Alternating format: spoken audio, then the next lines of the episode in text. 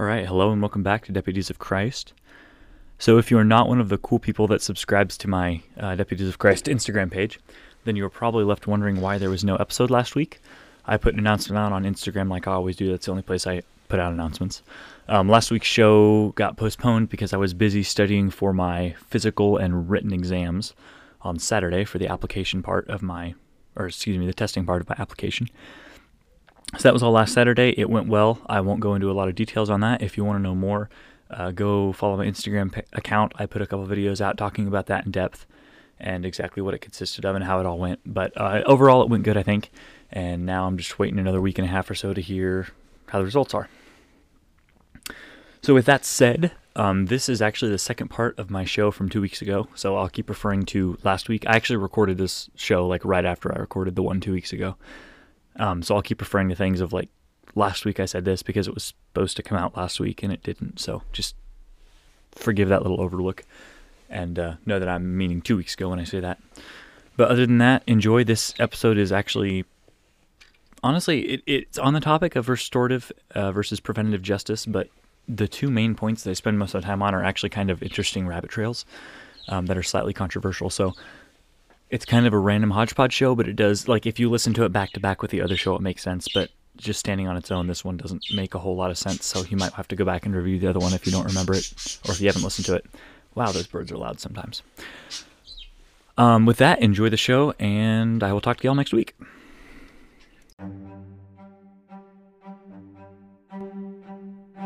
Philippians 2:10 testifies that every knee shall bow and every tongue confess that Jesus Christ is Lord of all. It doesn't matter who you are or what you believe, black, white, gay, straight, male, female, vaccinated or not. There is one ultimate truth that we will all be held accountable to, and this one truth is laid out for us in scripture. Matthew 4 4 says, Man shall not live by bread alone, but by every word that proceeds from the mouth of God. There is no area of life that God has not addressed in his living word and law enforcement is no exception. It doesn't matter if you're a cop, crop duster, or cobbler, policeman, plumber, or politician, you are under the direct authority of Christ, the King of Kings. And if you have, as Christ commanded in Luke 9:23, taken up your cross and followed him, then you're right beside me as a deputy of Christ.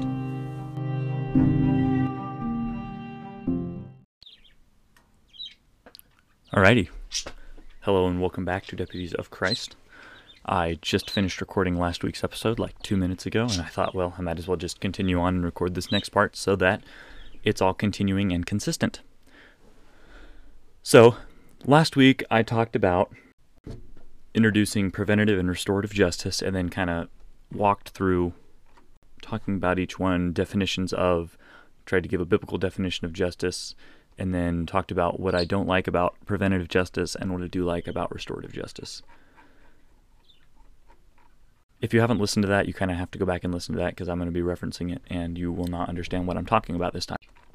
With that said, I will once again have to put out disclaimers because I didn't actually get into a whole bunch of the juicy stuff that I said I was going to last week. Most of that is in this week's show.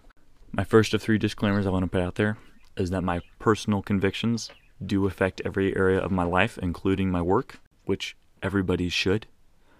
You should not be blindly following what you're told to do and I'm not just talking in law enforcement, I'm talking in any industry. Uh, we're called as Christians, but just every every person should uh, keep their moral code, code about them. That is how you have a truly just society, not just dependent on what one man or a group of men says goes.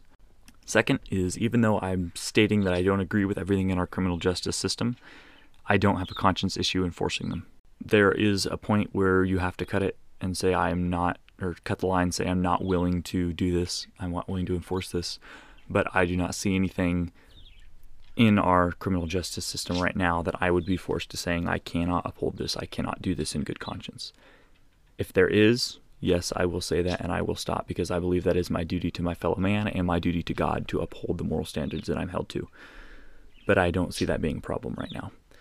And the third point kind of goes off that second point of if Lord willing I do get hired as a deputy, when I take that oath of office, I am swearing it not only before my fellow man, but I am swearing it before my God and Creator, to whom I am ultimately responsible for all my actions. So when I do swear it, even though I may not agree with everything in our criminal justice system, and who does? I mean, there may there's probably somebody out there that agrees with everything we do, and and oh, good for you if that's what you think. But I would challenge you to reconsider because I'd be willing to bet money that the majority of people do not agree with everything in our criminal justice system. I'm not saying they want to rip it up and redo it. I'm I don't want to do that, but to agree with every single thing and every way we do things, nobody agrees with everything. We all have differences of opinion. Um, so even though I don't agree with all of it, if I take that oath of office, I'm going to fulfill that oath as unto my God.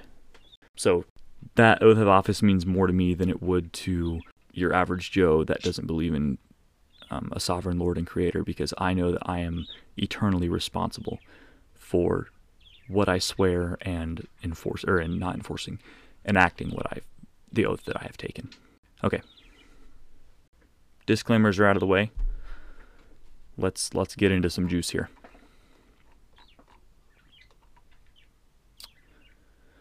Where did I leave off last time?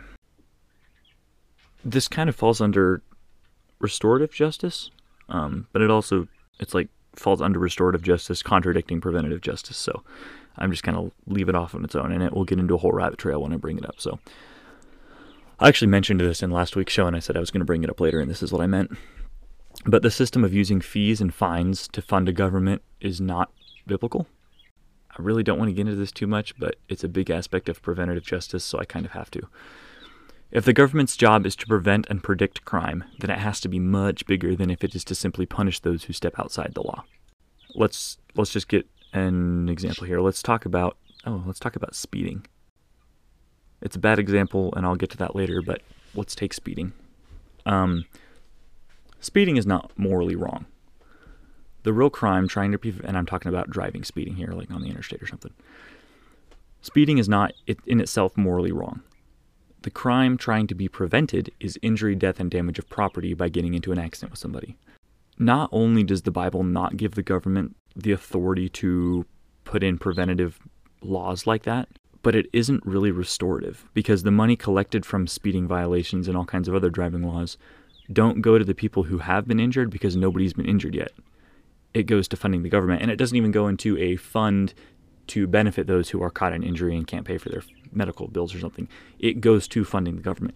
And the argument could be made that, well, it, it protects those because the driving laws help to enforce future driving laws, and that will protect people in the future. Like, okay, but once again, you are presuming that accidents will happen in the future, which accidents probably will happen in the future, but you can't act as a sovereign God and state that accidents will happen in the future. Therefore, um, I'm going to punish these people, make them pay fines, and use that fine to continue to enforce traffic laws because accidents are probably going to happen in the future.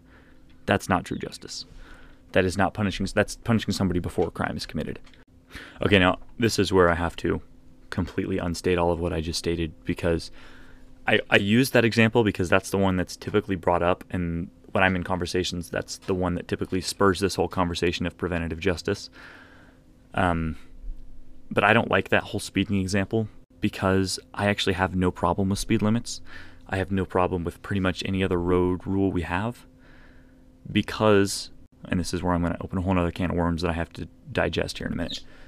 I don't think the government should own the roads. And usually, when you say that, you have to let it sink in for a second because everybody's just used to the idea of the government controlling the roads. I see nowhere in Scripture where the government has the authority to do anything of the like. So, because I don't want the government to own roads, or I, I don't like that they own the roads, I'm not going to try and get rid of speed limits and other driving laws because they, they do serve a purpose. And if it was a private entity that enforced those driving laws, I would have absolutely no problem with it. In fact, if I drove on a private road, I would want there to be driving laws and speed limits. I don't want to drive on like somebody just puts down some concrete and is like, all right, everybody drive as fast as you want, just go. Like that would be chaos. So I want there to be driving laws. I just don't want the government to enforce them. So it's, I mean, it's it's just like at that point it's just like a private person owning their own business. If you have a store and you say that to come in I have to wear red shoes, well that's a really weird rule to have, but I mean I have no problem if that's the rule that you want to hold me accountable to. Like okay, I'll just not come in your store if that's that's what you want to choose. I'll go in another store.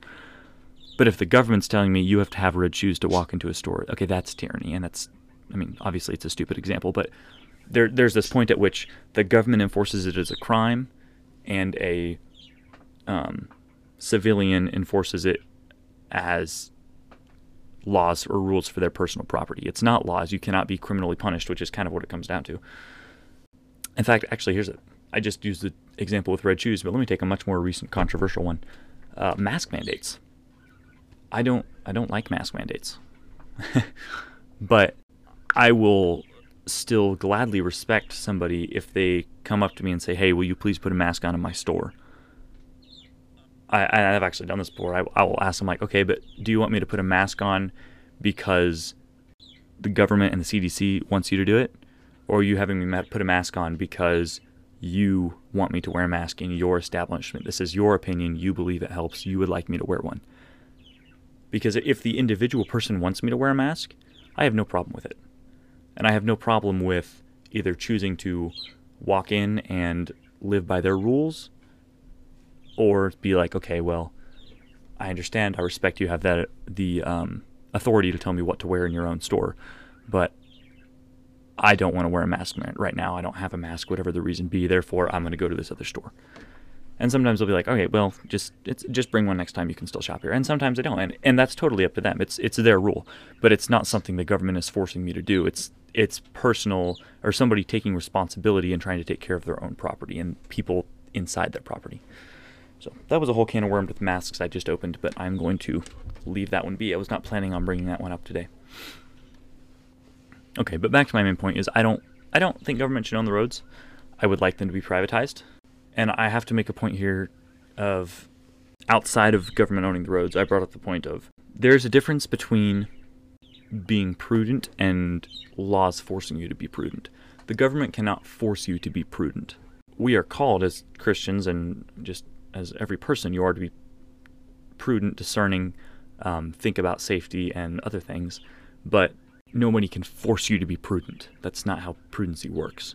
At that point, it turns from prudency into law. So, but the whole point I'm trying to make here is this point of waiting for somebody to commit a crime obviously has its limits. If if anybody is in a store and somebody's holding a gun to the clerk's head and telling him to give him all his money, technically that person has not done any physical damage to that person. To or technically the criminal has not done any physical damage to the victim. But he is by doing that he is showing obvious intent. He is uh, threatening the life of somebody or the well-being. So at that point, obviously, you don't have to wait for them to actually pull the trigger to be able to um, step in and take control of the situation. You don't have to wait to act because at that point they've showed intent to harm. So I'm trying to state, I kind of make it sound like the government can, or you cannot do anything until a crime is committed. And well, in some cases that's true, but in a case like um, a self-defense case or something like that, where you're you're stepping in to defend yourself or the life of another, obviously you're allowed to act. Or if you see an arson that's going to burn down a building, obviously you have the right to act before they've done that. It's property, it's not somebody's life, but they're showing obvious intent to do evil to somebody's physical body or somebody's property. And at that point, you have the right to act. But at the point that you see somebody walking down the street with a box of matches and a can of gasoline, they could be going to set somebody's house on fire. You can you can investigate, you can watch them, you can follow them. But no, you cannot actually do anything to stop them until they've shown obvious intent to do that. They could just be walking back from the gas station and happen to need some matches and a can of gasoline at home for two completely unrelated, unrelated things. So there's just this point of where being prudent crosses the line of be pretending to be all knowing and assuming things that you can't assume. So I just wanted to clear that up. There is a point where you can act before somebody has actually broken a law because according to God's standards, they have shown intent to harm. But I think that some of the laws and things we have right now actually overstep that bound and take that too far. Okay, so now off of that whole little tangent, back to my other main tangent of government shouldn't own the roads. Um, as soon as you say that you want roads to be privatized, there are usually a couple arguments that you come up with right away, and I just want to deal with these real quick. Just some of them to show some examples. Uh, first off, usually get is just bl- uh, blatant and to the point. How would you privatize the roads? You can also get how would the road or the roads would not be nicely as maintained if they were private. You would also, or you also get how would you pay for the roads, and how would you enforce road rules. There are answers to this. I don't want to go deep into this, but I'm just going to throw some out there. How would you privatize the roads? Honestly, I don't know. Mankind's smart, we'd figure it out. And it doesn't have to be today roads are privatized, tomorrow they're public. Or I'm sorry, today roads are government and tomorrow they're private. It can be a gradual transition, slowly switching over one road at a time. I mean, you don't have to just completely because yeah, if you totally just all right, guys, government no longer owns the roads. Now, how are we going to do this privately? That would completely destroy the system and would be horrible to our society and economy. So obviously, you can't do that. Number two, roads would not be nicely as maintained. Why? Why would roads not be nicely as maintained? I mean, look at some of the other industries we have. Look at railroads and airlines. They're done privately. They take large amounts of government funding, yes, but overall they're done privately. And they're still nice. They're not perfect. They can be nicer, but also the more money you're willing to pay, the nicer you can get. You can fly first class on top of the. There's you. it's a tangent. There's YouTube videos you can go watch. I've watched a couple of them for fun, where somebody just like for fun goes and buys the most expensive plane ticket in the world, and they get their own little like mini suite on the plane, and it's like ridiculously nice. They're served by like a personal chef, and it's like, what the heck, guys? This is a plane but they were willing to pay for that service. So yes, they got nicer service. And if you think about, I mean, well, that's airlines. Look at um, the railroad system. It's not used as widely now that the uh, road system is taken over. But back in the day, railroad system was one of the main ways of transportation, especially cross country. I mean, there were railroads everywhere. Passenger service was a huge thing back in the day, and they were very, very, very nice. And you could you could get ones that weren't so nice, but if you were willing to pay, you could get very, very nice services and it was seen it was seen as a luxury and it was seen I mean people would dress up to go fly in a plane and go on a train because it was it was a um, a luxury that they had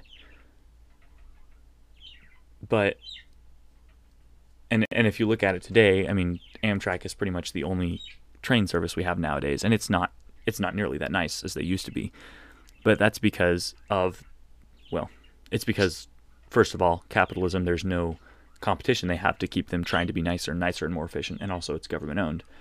But the volume of people riding on them is not nearly what it used to be. So they don't have the money to make the trains nicer.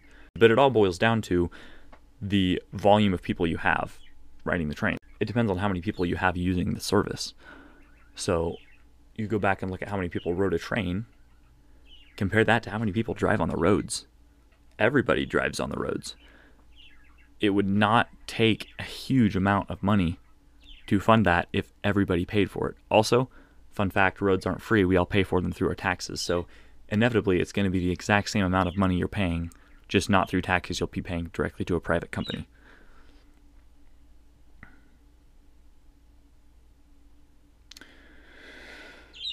And then, lastly but not least, how would you enforce road rules? Uh, well, private companies can do it as soon as you sign your license, you're um, signing a contract stating that you have read to, tested, and agreed to follow road rules. And if you are caught um, not following the road rules, these are the fines you will be held to.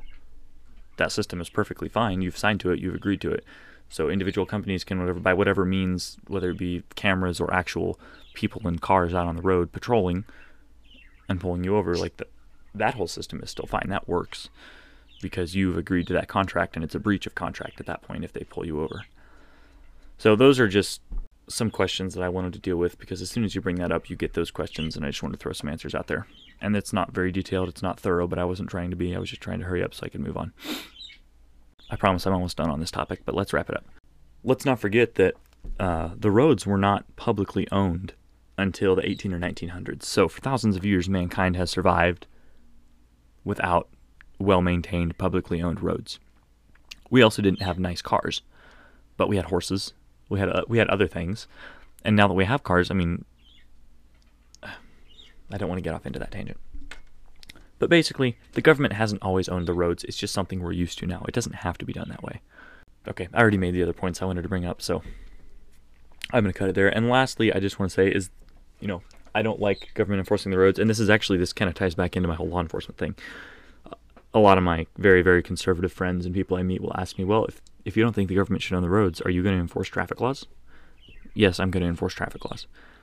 and I have no conscience issue doing it because even though I don't want the government to own the roads, the government does own the roads right now, and there are so many other things in our society that we need to change before we talk about. I mean, talk about government owning the roads. I mean, if, if everything goes super super well, maybe my grandkids will. Be, this will be like the problem of their time of if the government should own the roads. We've got so many other things we need to deal with first, and so I'm not looking to change this. This is not a goal of mine to change, make roads privatized, and somebody has to enforce road rules. So that's up to law enforcement at the moment. I have no problem enforcing it right now. I'd like to see it changed in the future, but that's where it is at the moment. Therefore, I have no problem enforcing it. Okay, I am actually done with that whole tangent, and I'm going to get back into talking about preventative and restorative justice. So, from a humanist perspective, and then from a biblical perspective, I want to look over them real quick, and I think that will actually finish off the show. But I've got a fair amount of notes. I've got like a whole page of notes left, so just hang with me. From a humanist perspective, um, preventative justice makes sense. If there is no higher power and ultimate all knowing authority, then why wouldn't we try to stop as much crime as possible, including crime before it happens? This is up to us. And secondly, there, if there is no solid line of government boundaries, we're not overstepping our bounds. If, if I mean, if the humanist perspective is that there is no God and man makes the rules and man makes the boundaries for government, then let's just make the boundaries for government um, allowable to or able to do preventative justice and that's where a lot of people are going to be coming from and that's probably the biggest reason you'll hear what i'm saying and be like what? Why? is because that's just that's how we've been cultured that's and that's the humanist perspective of society right now is, is that the government is the highest authority therefore or therefore the government has authority. Whereas from a biblical perspective, trying to punish somebody before they've committed a crime is trying to play God and say that we are sovereign. So it's directly spinning in God's face, basically and going back to our definition of biblical law enforcement, or the one which actually I technically did that last show, so I need to reread that. And again, this is not a perfect definition. There are parts of it that I'm not super happy with. It was just the best I was able to come up with. I worked on this for like a week. So, my biblical definition for justice is upholding the sanctity of life, man's rights to have dominion over his God given property, and reverence of the authority structure that God has built into creation, through restoring the evil committed and punishing the evildoer according to God's law and with the principle that every man, woman, and child is created in the image of God.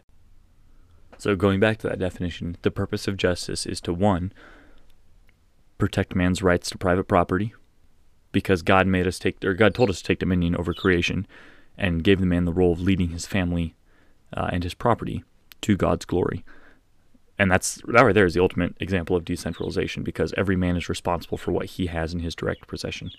Um, you can't overstep and control somebody else's. But then, secondly, um, the purpose of justice is protect, to protect the sanctity of life because we are all made in God's image. And this is why murder, blasphemy, adultery, cursing of parents, and sexual sins all receive death penalty in the Bible. They all either directly blasphemed God or they um, disrespected life which was made in the image of God. And that is something that is not tolerable, tolerable in God's eye, and therefore should not be in our eye. This is the main reason. This is where I'm going to get into the real controversial stuff here, so just keep that disclaimer in mind. This is the reason why I really don't like the corrections system of justice that we have. I don't think it's the right way to go, and I really don't think it's complete justice. Every time God gives the punishment for a crime, it is never to repay a debt to society, as we like to say today. It is to restore the wrong done to the victims, whether that be financially. Um, the Bible examples in the Bible a lot were livestock, where that's just the analogy used, um, slandering of someone's name, or even forced labor, or even death. You you repaid to the individual what you've wronged second point is the correction system depends on all men being basically good. And I, by corrections, I'm talking you've done a crime, you get given a prison sentence, you go through rehabilitation, and then you're released back into society. The correction system depends on man, man basically being good. This denies the biblical doctrine of total depravity. All men are fallen and sinful. If not for the grace of God given every day, we wouldn't be able to even think somewhat straight, let alone act rightly in a just, God honoring way. We are totally dependent on God's grace and mercy that He gives us from a day to day basis. So, why do we think that man of his own accord can um, totally rehabilitate somebody and get out the evil from their basically good person? I'm not saying that that's impossible. God can do amazing things. I mean, He saved me, He saved every other Christian. You can see examples all throughout history and all through the Bible of God saving the worst of worst people. It's not up to man. We cannot change someone. That's up to God.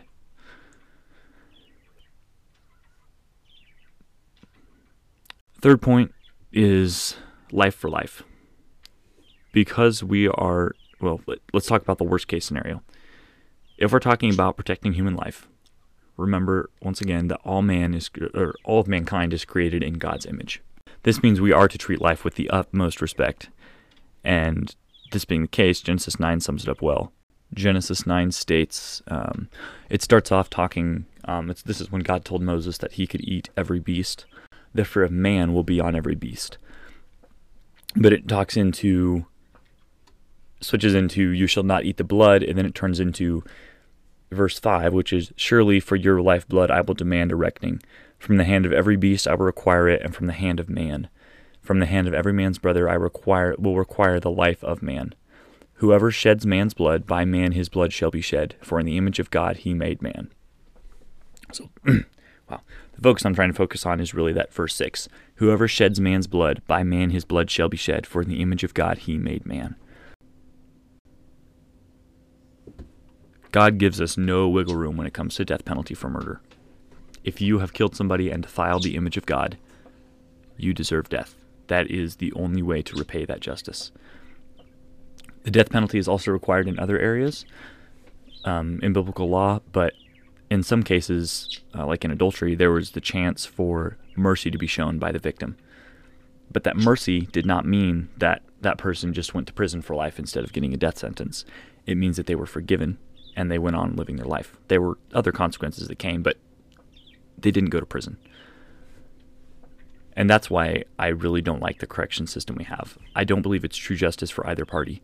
Not only does the victim not get full justice uh, how they have been wronged, but they're then required to pay taxes to feed and shelter the criminals in prison who have wronged them. Why is that fair? And then for the criminal, it isn't fair prison isn't fair. I mean, they, they need to either pay the debt that they have um, made and then go free, or if it's a capital crime, they should receive the death penalty. It's a heavy topic to talk about, and I'm sure I'm not giving it justice, but this is a big deal. Another detail of capital punishment is God's very specific when He details um, how somebody is to be executed and 9 out of 10 times, God required the people to stone him with stones. Why did God use stones instead of a cleaner, more efficient method, such as firing squad by bow and arrow or something? And I think this is because the process was nasty, it was horrifying, and it was convicting. Um, the people were the ones that threw the stones. And typically, in, in some cases, the accuser was the one to throw the first stone. So you, the accuser, had to be the one to execute them, basically, to start the process. And as you're doing this, it's a nasty, gruely process, and it would serve as a deterrent for the rest of society. Seeing this and having to stone other people, you would not want to be stoned. So I think that that's, and I'm not, I'm not as dead set on that as I am on some of my other points. That's just a point that I see, um, and a reason I see why God did things, and I think that I think we should have the death penalty for uh, murder and other severe crimes, but I'm not as 100% dead set as it has to be by stoning or anything like that.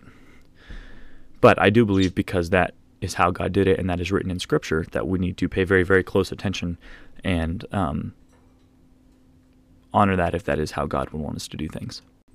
So, after all that, the long and the short of it is um, God commanded a restitution based system for criminals in the Bible, which included capital punishment. As and as a Christian, I believe that we are still held to that standard. So we just need to be very careful in the justice system we have and how we work to be sure that we are still honoring the laws and principles God gave us. Okay, so that was that's the end of my controversial stuff, and I'm sure there's things I did not state well. I tried to do it as logically as I could. But if there's something you don't agree with or you want clarified, please reach out to me or deputiesofchrist at gmail.com or Deputies of Christ on Instagram. This is stuff that is very important in our day and age. And like like I said, I'm going to put out the disclaimer again. Even though I do not entirely agree with the way we handle our criminal justice system, does not mean that I will have a moral problem, an ethical problem, going in as a law enforcement officer and um, enforcing the law. Christians should be in law enforcement. God has told Christians to be in law enforcement. Um, and I'm not going to go in and totally disrespect the law we have. If I take that oath of office, I'm taking it very seriously. And there are boundaries that I will not cross, but I don't see those being an issue with any of this at the moment. So, as a summary of basically just this entire thing, stepping outside of our God given roles will result in tyranny, and if not corrected, as seen in Scripture and as seen in our day, it will result in curses on the land. That is one typical way that God punishes um, disobedience of his of mankind is through curses on the land, and war and captivity and other things. So this just once again shows a need for biblical law enforcement um, to uphold justice in the land, uphold God's justice. You need to have a biblical system, and again, I like I think the the foundation of the system we have with our different branches of government and accountability is awesome. Uh, I think it is a very, very biblical system, um, even though I don't agree with these couple little things. I just want to see as a culture, I want to see us turn to God and turn back to a scriptural, biblical way of doing things. So, excuse me, there's a million can of worms I opened on that one. And the whole point of this was just to be an introduction show. And then it turned out to being two introduction shows. And I brought up like four or five topics I wasn't intending to bring up and all that. So, I'm sure I'll be bringing this stuff up in the future, but for now, that's all I have. Um, once again, please reach out to me if you disagree with me with stuff that was not as happy and lighthearted of an episode as uh, some of my other ones have been, but it was important to talk. So thank you for listening, and see you next time.